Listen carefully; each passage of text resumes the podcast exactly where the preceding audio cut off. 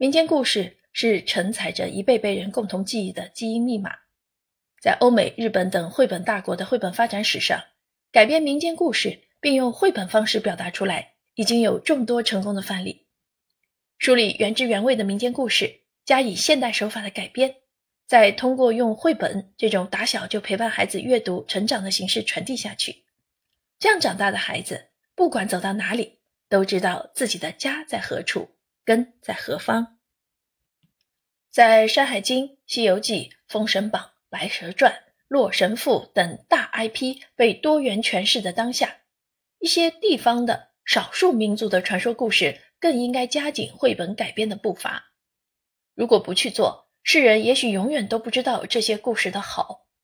如果不去做，也许就没有人做。因为要做这么一套以少数民族的民间故事为蓝本的绘本，是一个很大的工程。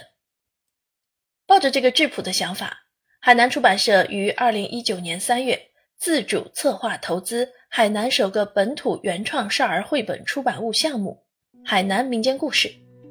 历时两年推出了第一批作品《大力神的传说》《李母山的传说》。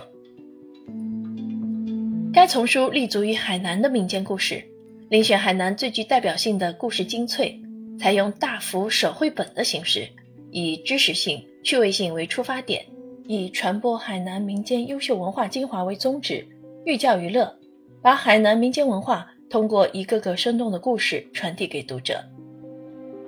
目前已经出版的《大力神的传说》《李母山的传说》，在故事内容撰写、人物形象设计、自然环境和建筑场景描绘、民族服饰绘制。具有地域色彩的画风确定等方面，都参考和查找了大量资料，